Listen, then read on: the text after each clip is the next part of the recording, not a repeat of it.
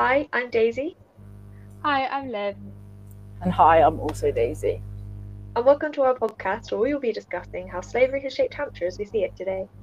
Thanks for introducing us, Daisy. Um, so, we're a group of second year history students from the University of Southampton, and we've decided to explore aspects of our local history as part of um, our group project this year.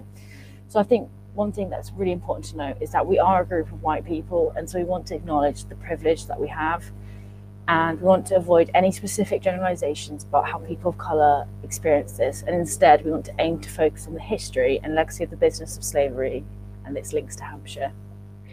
Yeah, so when we began researching for this podcast, um, it was actually really weird because we were shocked to discover that slavery, like, literally doesn't feature at all in the A level history syllabus, um, especially in connection to Britain specifically, and even more specific, like areas of Hampshire, um, Britain even. So like we're looking at Hampshire. Definitely, and I, we will have to admit that when we started this project off, we were very skeptical about how much we'd actually be able to find and research. And so, like as we all know, slavery has been a huge part of our history. Um, but it, in Hampshire, there's not much known. So over the, but however, over the past few months, we have realised that barely any region of Britain has escaped the impacts of the slave trade, and I think it's really important that we do talk about it today.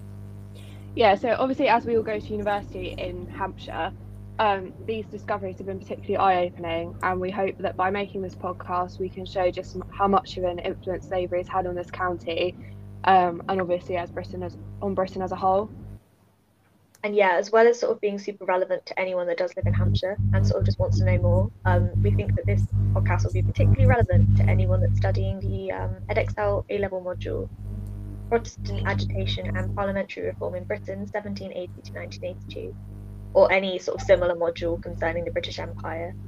Um, but yeah, this is definitely relevant to anyone completing an EPQ regarding the business of slavery, or just if you're interested in it said, um, I know a lot of you may who may be listening may not actually study these modules, and so we're, we're going to start off by giving some background information on slave trade in general, as well as Hampshire's involvement in it.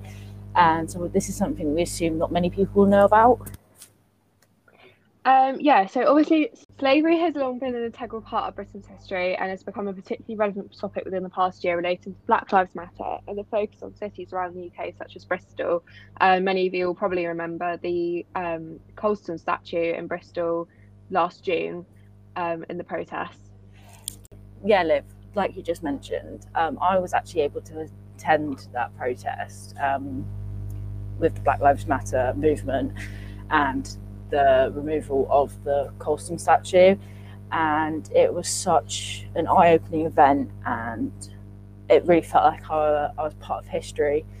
Um, yeah. Yeah, I really wish I'd been able to go, but um, I am actually from Hampshire, so I couldn't like travel there. Um, but I wish I had been able to yeah, I think it was really interesting. I, I did my EPQ back when I did my EPQ on um, Edward Colston. So I'm from Bristol, so I looked at the changes of the name of the Colston Hall, which is like a big concert hall in Bristol that sort of changed its name from that to remove itself from the links. And yeah, I thought it was really interesting, just sort of. Yeah. It was it was such a powerful move, and it really was. The practice of enslaving others has existed for all of time, although originally it was not used as a means of racial discrimination, but um, the Atlantic slave trade that we're most familiar with was actually founded partially upon racial prejudice, and it sort of originated in the mid 16th century. Yeah, so in 1562, John Hawkins embarked on an expedition that marked the beginning of Britain's three century long slave trade. And if you study the Tudor period in any depth, you probably will have learned about a little bit about John Hawkins. So, yeah, the slave trade um, slave trading actually quickly came to be by British men as a potential source, source of profits. As a result, the Royal African Company was established in 16 monopoly of English trade along the west coast of Africa. Um, so, from the 17th to the 19th centuries, Britain emerged as the most dominant slave trading nation. I think what I should mention here actually is this might seem like a positive thing about we're mentioning words like huge profits and we were most dominant and things like that. But I think it's really important to note that this isn't positive at all. This this was at the cost of people's lives, um, yeah. and I think it's really important that we mention that and acknowledge that. Um, to more about slave trading, um, Britain was also one of the key markets for slave produced goods, including both sugar and cotton, and the profits provided for further expeditions to support plantation labour. So, like as we've just as I've just mentioned, that these profits went to support further slave trade, and it was just an ongoing circle. Yeah, it definitely was like a vicious cycle. Um, and in Hampshire alone, the ports were actually rarely used for slave trading expeditions, although Cowes in the Isle of Wight was used for shipments of rice. Um, but numerous links have been discovered with slavery, including several country estates some of you listening might have actually visited at some point. Yeah, and it's definitely shocking to think that despite its limited direct involvement in the slave trade, slavery still had a lasting influence upon Hampshire. And I think that's one of the things that people forget is that, like, just because your city that you've grown up in doesn't have direct links from what you can see, it, it does. Yeah, definitely. And I think here it's almost to mention that Bristol is seen as one of the most predominant areas of slave trade because of all the, the street names were named after slave owners, and like obviously we mentioned the Colston statue and heavy involvement. But I think, like Liv said, I, I think that doesn't excuse uh, cities around Britain because at the end of the day, everyone had involvement in it. Yeah, it's very easy for white people to sort of sit there and think, oh, like it's fine where I live, that that wasn't a thing. But Yeah. you don't know someone that you uh, generations before you might a family member they might have been involved in it. Yeah, definitely. Um, Yeah. yeah. I definitely think that's that's so right, Liv. And I think when we say about this throughout, I think it's just it's we just need to emphasize the fact that even though we talk about it in past tense, it's still a problem today, and there's still inequalities between people of color and white people, and that is faced. And I think it's really important that we continue to acknowledge that and n- not forget the struggles are still faced Yeah, and slavery definitely still exists in some form, but that's a Mhm. conversation for another time, I think. Definitely. Like if we just look at how much we found in Hampshire, and we've only been doing this module for a few months, we've only been researching for a few months, but Yeah. just imagine the sort of volumes of history that other cities around the UK hold as well. Definitely, a hundred percent. And so, before we move on, I just want to emphasise again that we mustn't shy away from this country's involvement in the slave trade. We think it's really important that we continue to educate ourselves about British colonial past and recognise that for several centuries this country profited from the suffering of other people. Um, yeah, and I just think we shouldn't forget about this at all. And I think sometimes, um, as a white person and as other white people, we forget things that we don't want to acknowledge and we feel find awkward. And I think the reason why we chose to make this podcast is to kind of remove that stigma and Yeah. to have this discussion because I think it's so important. And especially by the reason why we're doing Hampshire specifically is because that's where we're, we're living at the moment. And I think it's really important that we acknowledge what's happening and what has happened in the past. Definitely. Yeah.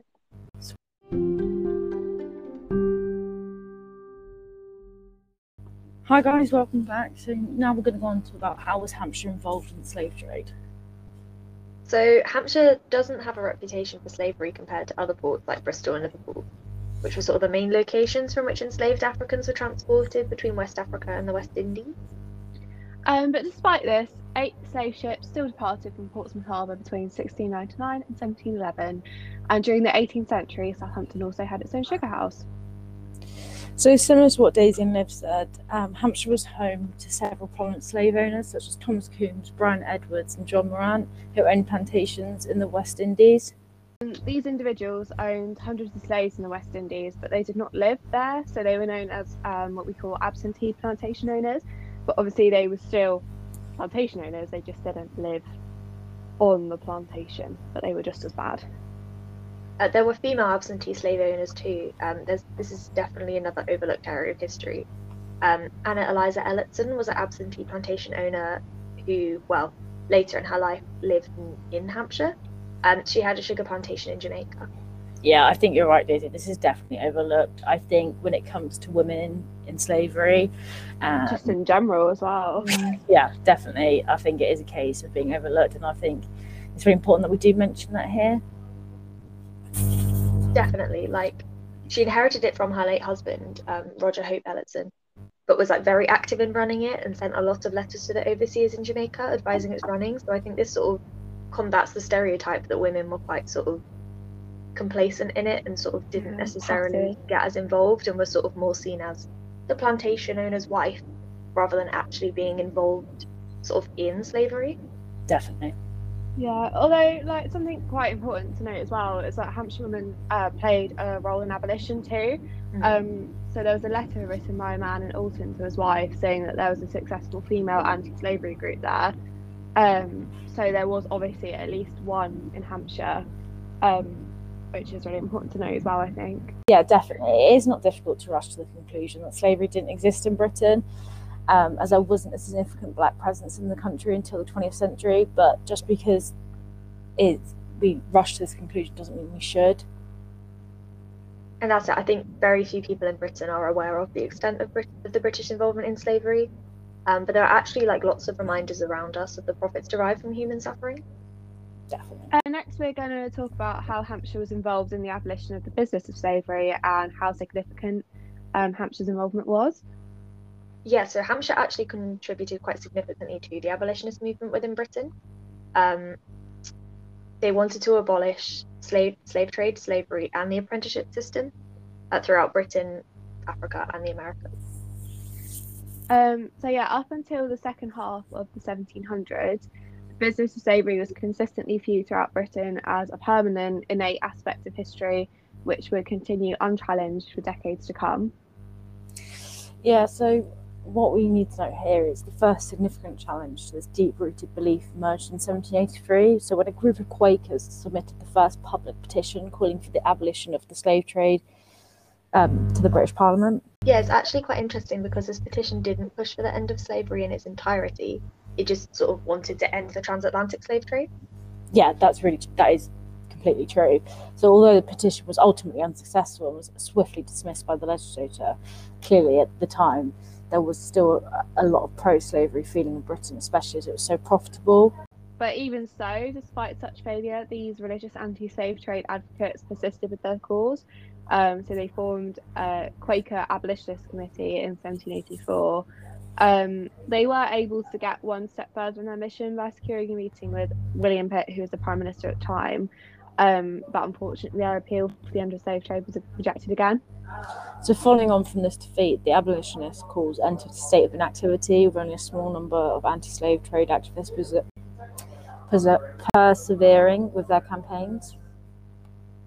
But yeah, this ended in May 19 sorry, May 1787 when the Society for Effecting the Abolition of the Slave Trade or the London Committee was formed.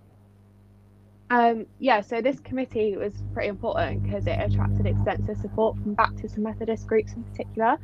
Um, and as well as this, one abolitionist petition submitted by the committee was signed by 10,600 residents from Manchester, um, which is another key source of support.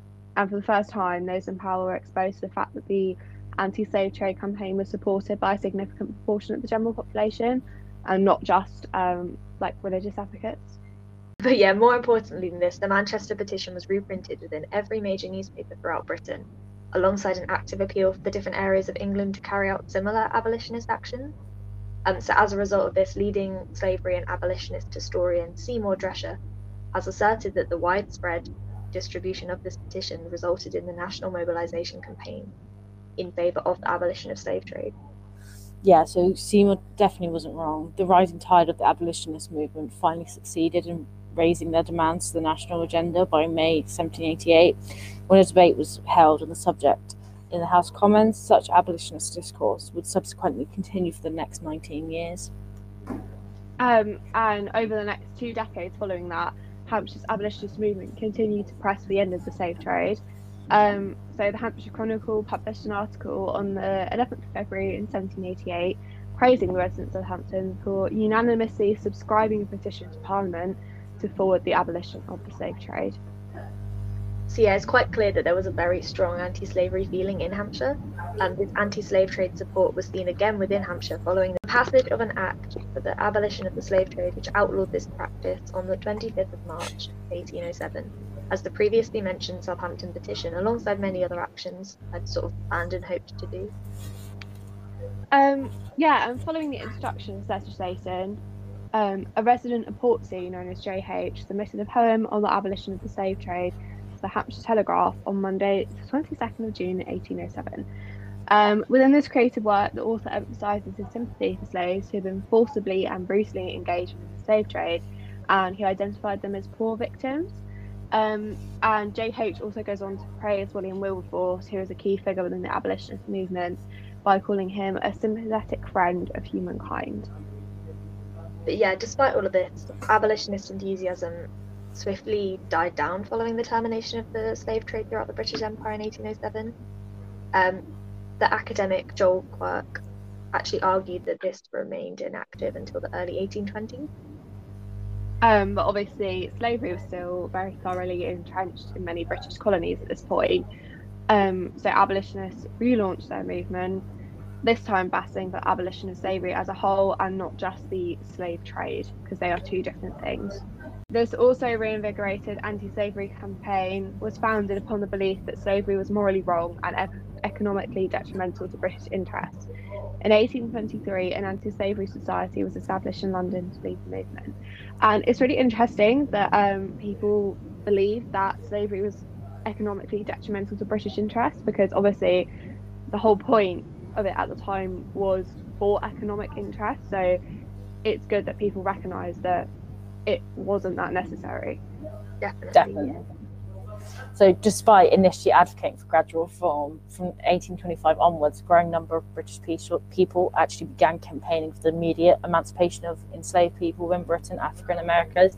I think what I should note here, and I think with what Liv said as well, we need to make we need to mention that these people advocating for this are not the ones that are profiting directly from it. Yeah. Um, Mm-hmm. the, these are the these are the people, the rich. These are white rich men. But yeah, one, Mm. once again, Hampshire was determined to undertake an active role within this ever-growing abolitionist campaign.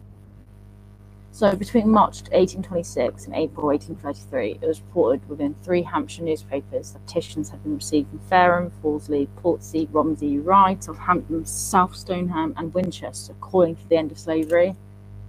Um, it's really interesting that those are all quite small. If you know Hampshire, those are all quite small towns, apart from Mhm. Southampton. Yeah. Um, so obviously it spread into quite small areas, which does show the wide awareness of slavery. Um, but as well as this, Hampshire also hosted a number of anti-slavery lectures around this time. Yeah, so one of the actual most notable examples of such educational meetings within this county was seen within the lectures held in Portsea on the 29th of September 1832. So these abolitionist presentations given by Reverend E. Dewdney and Reverend W. Knibb attracted a high level of attendance. I think what we should also mention here is obviously these are reverent, so they are religious individuals. Yeah.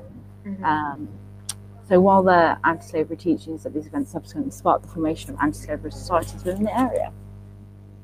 and yeah, this high level of attendance, like to the lectures, as well as the like the number of petitions, anti-slavery petitions, which were submitted from Hampshire, just shows how actively the county actually participated in the nationwide anti-slavery campaign. Yeah. definitely.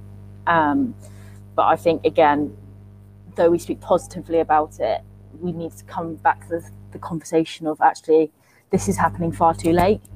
Mm-hmm. Um, but anyway, going on from what Daisy said, a further spate of such abolitionist advocation within this county was seen following the passage of the Slavery Abolition Act on the 28th of August 1833, which made the purchase or ownership of slaves illegal within the British colonies, as came forth throughout Hampshire and West Britain. So, though this is such a step forward from what we've seen previously, I think again it's important to note that though it's now illegal for the ownership of slaves, that doesn't mean that's the end of profits from the slave trade. Mm-hmm. Yeah, for sure. Um, and also, upon the announcement of the passage of the Slavery Abolition Act in 1834, the Hampshire Telegraph reported that Southampton rang their church bells throughout the day in celebration of the abolition of slavery. Yeah, um, and although this legislation didn't bring about an immediate end to slavery, um, instead, all recently freed slaves were swiftly redesignated as apprentices and forced to continue to work for their masters in return for inadequate shelter provisions and sometimes wages. So I think it's definitely important that we don't sort of over glamorize the success that they had. It was definitely too late, as Daisy said, but Yeah. it also Yeah. didn't sort of it wasn't all sunshine and roses slavery was over it was just sort of almost in a different form Definitely. Yeah, so then that's when the British public mobilised to end slavery once and for all, and not just the slave trade. but yeah as before hampshire residents pushed for the end of the apprenticeship system too so they submitted petitions to the government um, so one example of a petition was signed by 1300 southampton residents um, and it was submitted to the house of peers on the 23rd of november 1837 Um, and eventually, the apprenticeship system was fully formally abolished throughout the British colonies in 1838, and those who had been previously enslaved were granted their long overdue freedom. Um, but even so, 1838 is really not that long ago. Um, when you think about it, it's just really not. Definitely. And like we've already mentioned before, though it was abolished in 1838, we still have traces of such systems with in Bristol the names of streets and everything like that. Yeah. So it's still so prominent today. So we like we like to think that the conversation's over, and I think, like I've said again and again, this is why we're making this podcast to make it clear to everyone that this conversation isn't over Yeah. and we need to keep acknowledging things that are happening before and today. Hi everyone, welcome back. So this leads us on slavery in Hampshire, as it is important that we acknowledge that some of what is still around us, things that we like to eat, places we like to visit, are very often living legacies of the slave trade.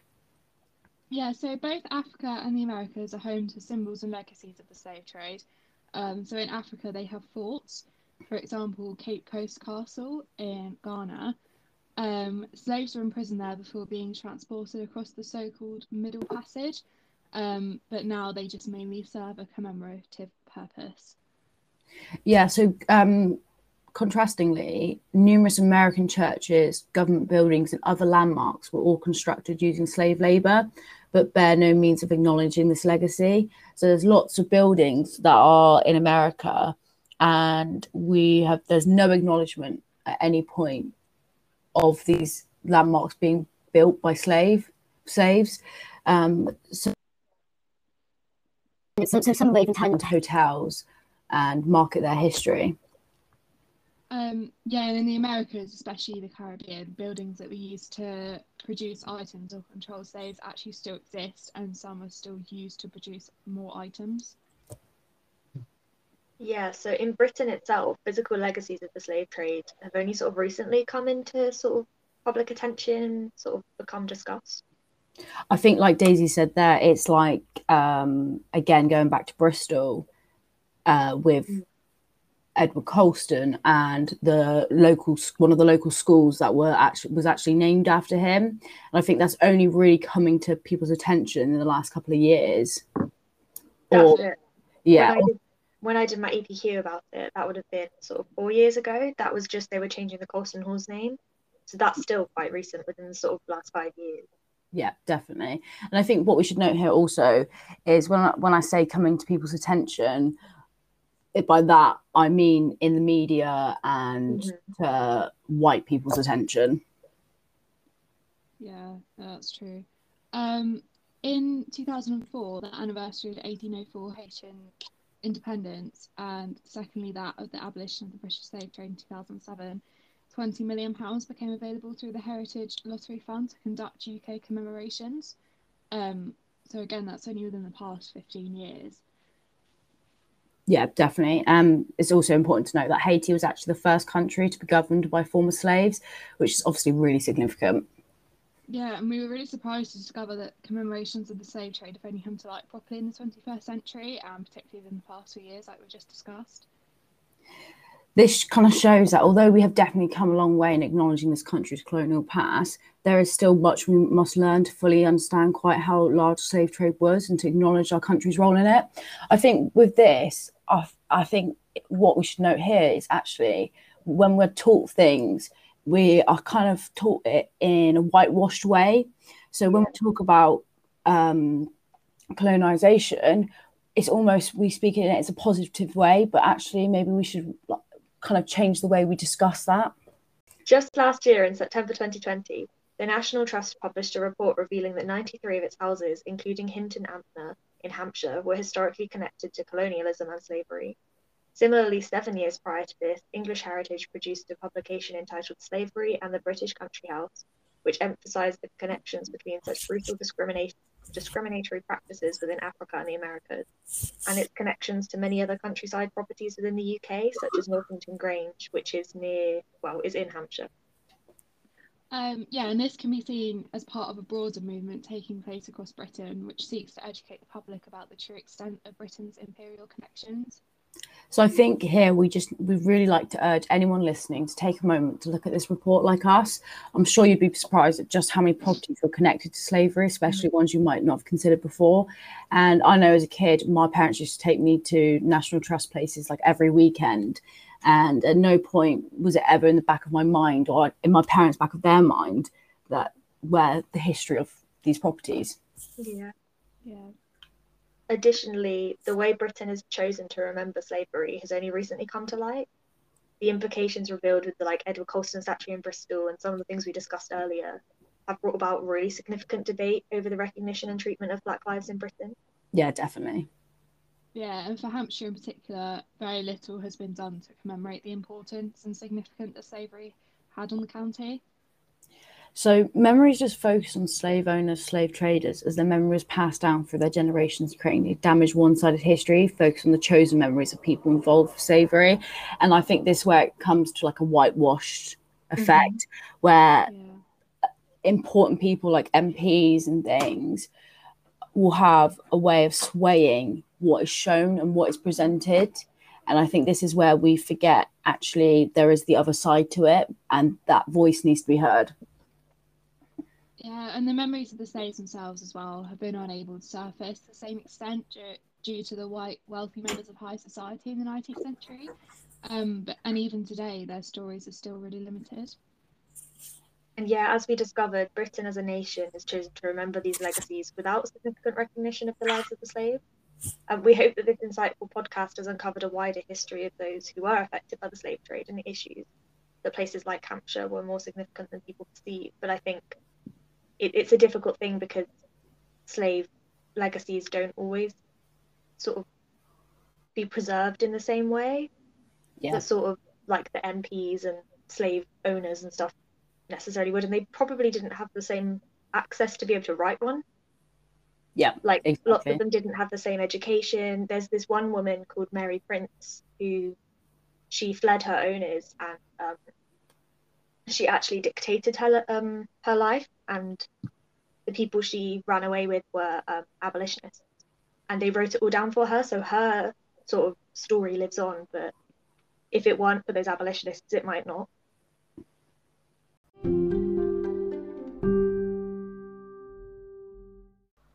Hi everyone, welcome back. So um, now we're going to take a little bit of a different um, approach to the podcast, and we're going to do some source analysis workshop.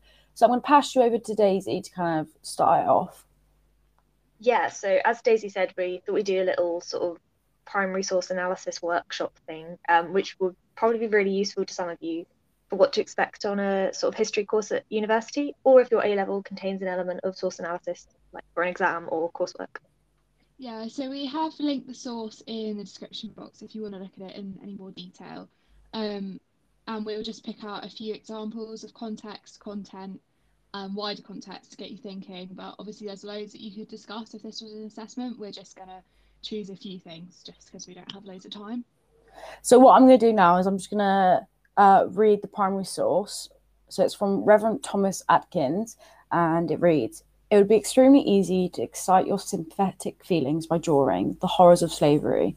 I will, however, content myself with asserting that he who is not an enemy to slavery is himself a slave.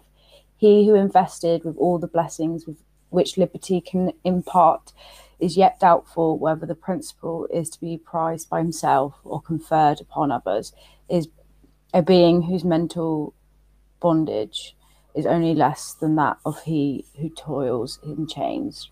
So that's Reverend Thomas Atkins, April 6th, 1830. So Thomas Atkins was one of the key abolitionists within Southampton, alongside Edward Cork and Joseph Clark. He organised regular meetings which aimed to publicise the wider abolitionist campaign. Um, Atkins spoke actively against it at a meeting in Southampton in 1824, um, which was considering petitioning Parliament to grant abolition. So, in terms of the context of the source, it was written in 1830, which is after the abolition of the slave trade, which was um, in 1807, and only three years before Britain's Slavery Abolition Act, which was passed in 1833. So, four years before it came into effect. Clearly, Atkins is pushing for the end of slavery in this um, excerpt by condemning anti abolitionists as mentally enslaved and thus in a state worse than the slaves themselves. Um, Atkins takes quite an interesting approach within the content of this source. Mm. Um, he takes a different position. Instead of telling the stories of horror to shock people, he compares them to slaves, saying that he who is not an enemy to slavery is himself a slave. Um, so, by reducing those in favour of slavery to a state of mental bondage, Atkins seeks to prove that slavery is completely unproductive and pointless as it disadvantages both master and slave which was probably a very good way of persuading people at this time. Yeah, definitely. Um, the idea of comparing slaves to their masters could link to the wider abolitionist movement too. So, Am I not a man and a brother was a slogan for the National British Abolitionist Campaign. Um, and they argued against slavery using moral arguments. Um, so, notable abolitionists like Wilberforce argued against slavery by spreading the message that the enslaved individuals were humans and should be treated as such. So yeah, as we've mentioned, this is just a very quick look at a few things, that, uh, a few of the things that you could discuss in relation to the source. We hope it was helpful. Um, if you're interested in exploring this discussion to a greater extent, we have provided a list of further resources and books along with the transcript of the source that may be interested of you. Um, we're hoping to put that in the little uh, description box under the podcast. So if you're using any streaming service, yeah, it should be fine. Yeah. Yeah. Um, so we hope that you discovered more about not only broader issues of slavery, but also those much closer to home in Hampshire. So we just want to thank you all for listening to our podcast. We really hope that it's shed some light on how slavery influenced Hampshire and Britain as a whole. And yeah, as we said, we've included a short list of possible articles that you might want to read if you're interested in learning more about the subject, or even if you're possibly doing it for an EPQ topic or for your coursework. So we also hope this podcast has given you a bit of insight in what it's like studying history at university. Thanks very much. Thank you for listening. Thank you.